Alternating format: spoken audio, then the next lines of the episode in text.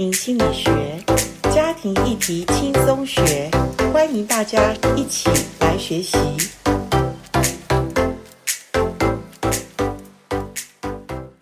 欢迎来到家庭心理学。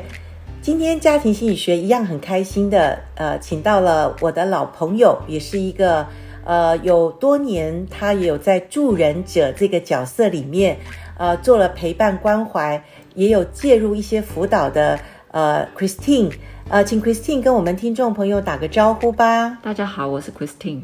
好，Christine，呃，能不能请你先自我介绍一下？呃，我知道你信主有一段时间，在角色部分，在教会里，他们期待你做一些什么样的一个帮助呢？嗯，好的，呃，我在教会是负责去关怀年轻人的父母。因为我们的教会原则上它是年轻人比较居多，那有一些年轻人的父母，他对基督信仰有兴趣，他就会来教会里头参与敬拜赞美。所以，那当这些父母来的时候，基本上我们的呃牧者就会将他呃转给我，让我去负责关怀这些年轻人的父母。OK，所以这些父母是呃教会里的年轻人的直属父母，还是他只是？呃，父母的年纪跟角色，但他孩子不一定在教会，而是他们的直属父母。直属父母，哇，那很特殊哦。那这样的教会其实也不容易的是，如果我站在孩子这一这个角度，可能父母会觉得你都不了解我，你都不知道我做父母的辛苦。可是如果我们关怀父母，我们怎么帮助他们去看他们的孩子亲子亲子的状况，或者他们家庭的问题？其实。这是更大的难题哦，没有错，对，好，所以你刚开始你有学习吗？如果像牧师请你来做这些关怀的时候，嗯，完全没有学习，完全没有学习，那可不可以讲讲一下你呃没有学习的的情况？因为你是这几年才开始加入一些呃家庭施工的学习，是不是？呃，我是在二零一六年开始学习的。哦，一六年当然也不算短的时间，可是我的意思说，当然你自己本身也有家庭，也有孩子嘛，那这个是最实际的一个操练啦。那可是我觉得自己跟自己家人的关系的面对，跟你要到教会去服侍，或者说帮助别人的家庭，其实那也是另外一个层次哈。呃，是的。虽然我自己身为家长，可是我发现也不也不是单凭着我自己想要服侍他人就可以做做到的。哦，所以你觉得一个助人者或者说陪伴者，其实还没介入辅导哦，因为辅导其实我一直强调，它需要有很多的装备，很多的学习。就像你二零一六年才开始觉察哦。你需要起来学习了，因为可能我相信你是经过一些不容易，或者说教会很多的疑难杂症，是不是？你已经发现不够用了？是的，就是发现这么多的问题该怎么解决呢？丝毫没有头绪，所以正好就是圣灵感动我，有个机会，是不是？有个机会，然后就去加入呃一个团体去开始我的学习的旅程。OK，学习旅程其实也不容易，但是。可不可以请你呃很快的，因为这本书人人都能辅导这本书你也买了一本，那你觉得哪一章节是对你觉得在帮助别人或特别是家庭的状况里面，你觉得是非常机要、非常重心、非常是一个做辅导者必须要呃要了解的一个章节？呃，我觉得助人者需要了解人嘛，那在这本书上的第一章跟第二章。提出了很很呃一些基本的理论，认识人的基本理论，我觉得是助人者必须要了解的。哦，助人者必须要了解的就是人嘛。对，因为其实讲白一点，我们陪伴的也是人，但是当我们介入辅导的时候，我们就是面对他事情的一些错综复杂的问题了哈。是。那所以呃，你觉得认识人跟做辅导有什么相关性呢？如果我们对人不够认识的话，我们不知道从何去引导人去了解自己。OK，那所以问题还不是真正的核心，问题还是在这个人嘛。好，人怎么去呃调整他的眼光，调整他的内在的一些心路历程，他能够被调整，呃看清楚或者眼光对的时候，其实他对事情其实也会改观嘛。是的，好，那可不可以直接讲？你觉得这本书在讲人观或者认识人的部分，哪一些对你是觉得是辅导者需要了解的？你刚刚讲到一些什么人的理论基础？是，那我们就第一章来讲，我觉得老师这本新书里的提到的萨提尔的冰山理论，在第三十页到四十页，那他就把人的行为表现分成五种应对的姿态，不健康的应对姿态有四种，分别是讨好型、指责型、超理智型，还有打岔型。啊，另一种健康的应对姿态就是一致型。可是如果我们没有这种观念的话，那我们对人的认识就只能停留在海面上冰山这个部分。看到的只是表面的冰山，可是如果你继续带着好奇心往下去探索冰山下面的部分的话，你就会发现事实跟我们自己的认知可能有很大的差距，就会觉得说你所看到的山不是你所以为的山了。所以，当我们能够真的看到对方的需求，理解对方的感受，看见事情背后的真相时，我们就真实的看到那整座冰山的本相。而不是海面上的那个表象。没错，没错。辅导其实不能太主观的说啊，我就是觉得你这个孩子有问题哈，你对妈妈怎么可以这样子的一个无理呢？啊，你这个妈妈太掌控了，让你的孩子受不了，所以你应该怎么样怎么样？辅导绝对不是教导，是辅导绝对不是说，哎，你你看见的外面的表象哈，要不然人家来找你干嘛哈？所以。诶，辅导真的能够进入到人的内心，其实是蛮重要。那你可不可以举一些你自己个人生活中的经历，或者你在帮助不管婚姻、家庭、夫妻啊，他们中间的一些所谓的问题争吵，那到底他们从冰山你刚刚讲的这些这个理论来看，你怎么去呃帮助他们发现真正的核心问题呢？嗯，好，那我就举我家自己的例子，像呃我家中的长辈。他们有他们成长的时空背景，思想会比较传统保守，不懂得界限，所以在教养上多半是用打骂啦，或者是羞辱、指责型的方式来表达对子女的爱。口头上都会说啊，都是为你好啦，其实投射出他内在的焦虑、害怕的情绪。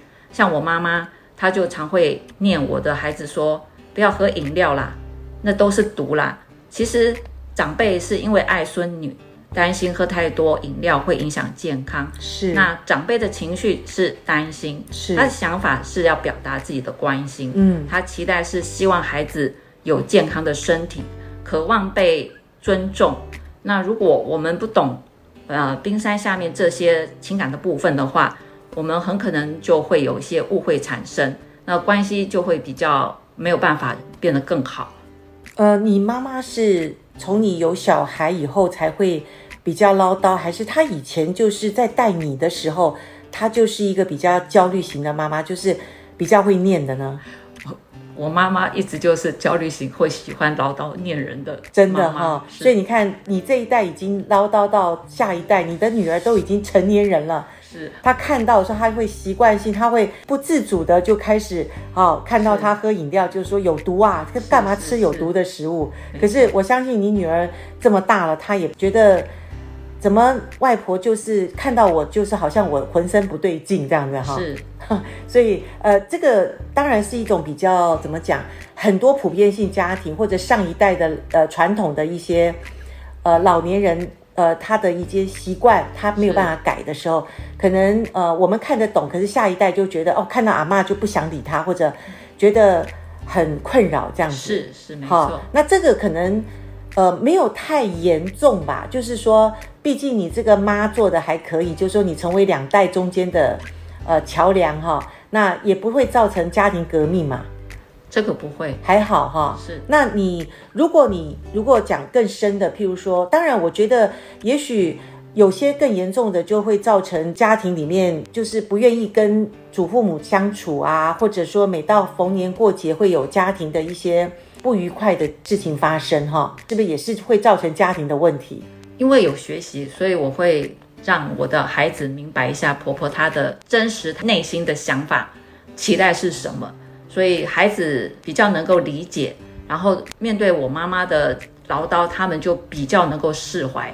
当然呢，他们也会尽量的在外婆的面前呢，就少喝一点饮料，这样子。哦，就做做一些让他不要那么担心的事情哈。那当然，你这个做妈的很好，你会把呃外婆的期待先跟孩子讲，那孩子也觉得说，哦，这是外婆，就说当然以爱之名啦哈。是，然后。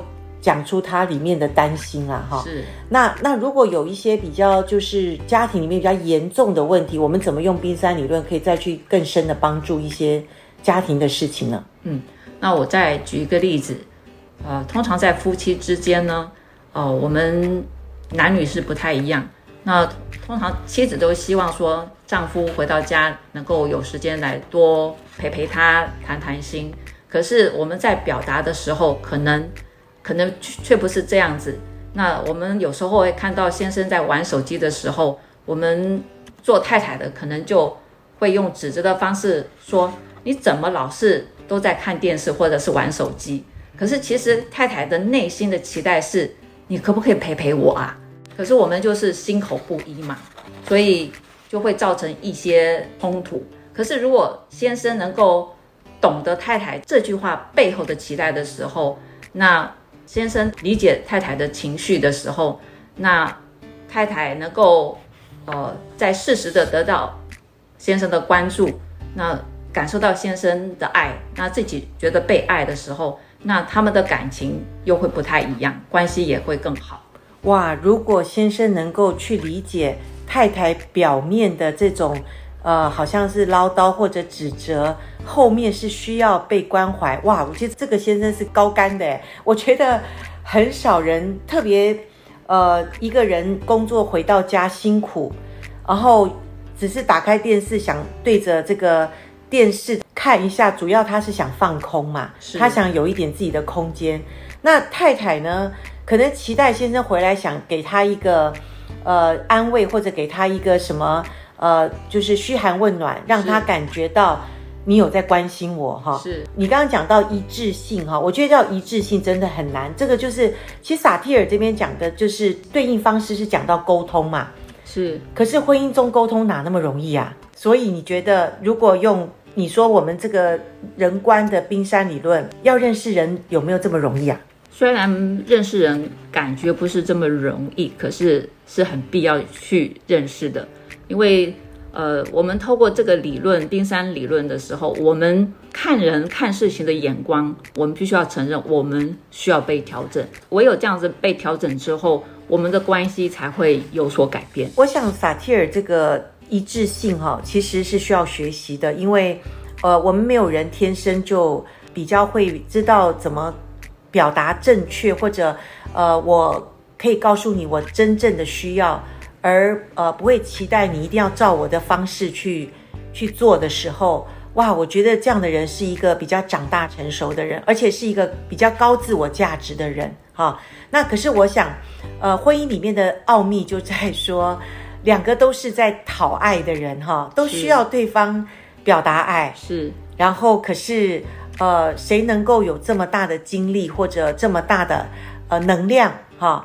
然后去满足对方呢，自己的满足可能都还没办法达到哈，所以要不然就是用指责型的哈，要不然就是讨好。我这么对你那么好，你都不会领情吗？是，可是这个其实呃两个人都会到最后都会疲了，都会倦了哈。是，所以你还有怎么看见在在这个辅导者的人观里面？其实刚刚讲的这不健康的沟通姿态。他们的自我价值其实都是比较低的。我们可以看，呃，从三十五页他讲到讨好型的自我概念，它每一种型里头都有自我概念。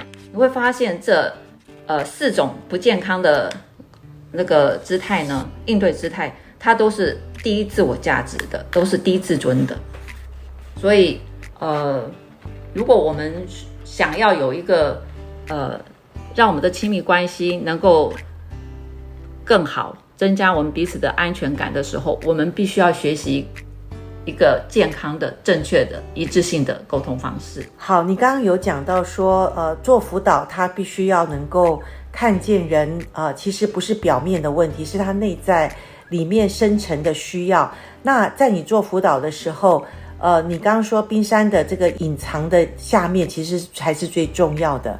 那可不可以再更多讲一下有关于感受啊、观点啊、期待这些东西，在问题的里面怎么去帮助他察觉这些东西？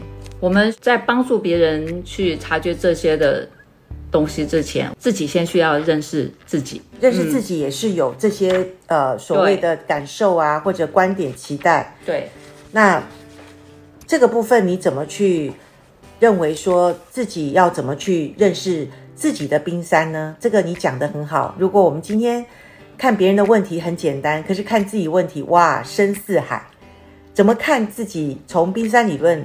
呃，我相信愿意学辅导的人，一定我们生命中都有这个学习的历程，或者我们助人，我们可以帮助别人的时候，我们自己先来练习一下这个怎么去从表面的行为看到自己深层内在的需求呢？因为认识自己必须要从情绪开始，那因为情绪是我们认识自己的一个窗口嘛，所以当我们有情绪的时候，我们就。呃，先要与这个情绪同在吧，就是我们要去感受我们自己的情绪从这个情绪当中，我们去找出我的想法是什么，然后我的期待是什么，然后我的渴望是什么，到最后去察觉我怎么了，我是谁。就像我比较焦虑，那我的情绪可能就我很担心，我可能就会用指责的。我的出发点是爱我的小孩子，期待他们更好。那我的渴望是我能够被看见，我能够被认可。那我表现出来的不一致的时候，会有一些误会产生，孩子也没有办法接住我的情绪。那这时候我回到我的情绪里面，我在看我自己的时候，我会觉得说啊，原来我是一个缺乏爱的人，我我的爱不够，所以我把我的焦虑就会投射。在我的孩子的身上，所以我应该要回到我自己的焦虑、我的情绪里面去梳理我内在的那些呃那些情绪，像焦虑、担忧这些情绪，然后去呃去看见看见说我的期待是是否合理，别人不能满足我的时候，我是不是能够知道说啊原因在哪里？我自己安抚我自己，整理一下我自己的情绪之后，不把这种。非理性的这种情绪投射在我的孩子身上，我觉得你刚刚分享的很棒，有两个点。第一个就是说，当我们要呃帮助别人的时候，其实学习认识自己，帮助自己，其实有一个很大的关键叫做情绪。当我们的情绪被挑战起来，就是被激起来的时候，每个人都一样哦。我们呃经过一些问题事情的时候，情绪是我们最好的朋友，它可以让我们认识。我怎么了？那当在这个情绪里面，一定是一些所谓比较混乱的一种状态的时候，其实这时候我们就有两个选择的一个呃机会，也就是你要不要有爱的能力？你自己讲自己说没有爱，其实我觉得你是一个非常有爱的母亲。为什么我这样讲？因为有爱的人，他才会去。想说，我不要去伤害我所爱的人，所以你会停止那个指责的手。当然，有时候我们做父母的没有办法克制自己，我们会把情绪可能呃指向我们的家人、我们的孩子，他们受伤了。可是我们一定会很后悔，或者会觉得说：“哎，我怎么了？”是。可是我觉得那都是有能力、有爱的父母，他们才会去反省自己。所以千万不要去控诉自己，也不要去指责自己。那我觉得有这样的经历的父母真的是很有盼望，而且你要做个辅导者，你一定要经过这些，你才会去同理，同理别人，他也是人嘛，他也是会有这个所谓情绪的上下。那也只有当我们情绪在一种非常有冲突性，或者非常有焦虑或者不安的时候，我们才会做新的选择。做新的选择就是我要怎么改变啊？所以这本书其实我也用呃萨提尔他讲的改变的历程的呃六个阶段来鼓励大家。我们其实改变是可以学习的，是因为一次会比一次好。所以今天谢谢呃 Christine，从你跟我们的分享，虽然你不是一个专业的辅导，但是你这么多年来在教会里面帮助了一些的呃为人父母或者一些家庭，我相信你自己也帮助了自己。我们下一集再来谈哦。好的，拜拜。拜拜。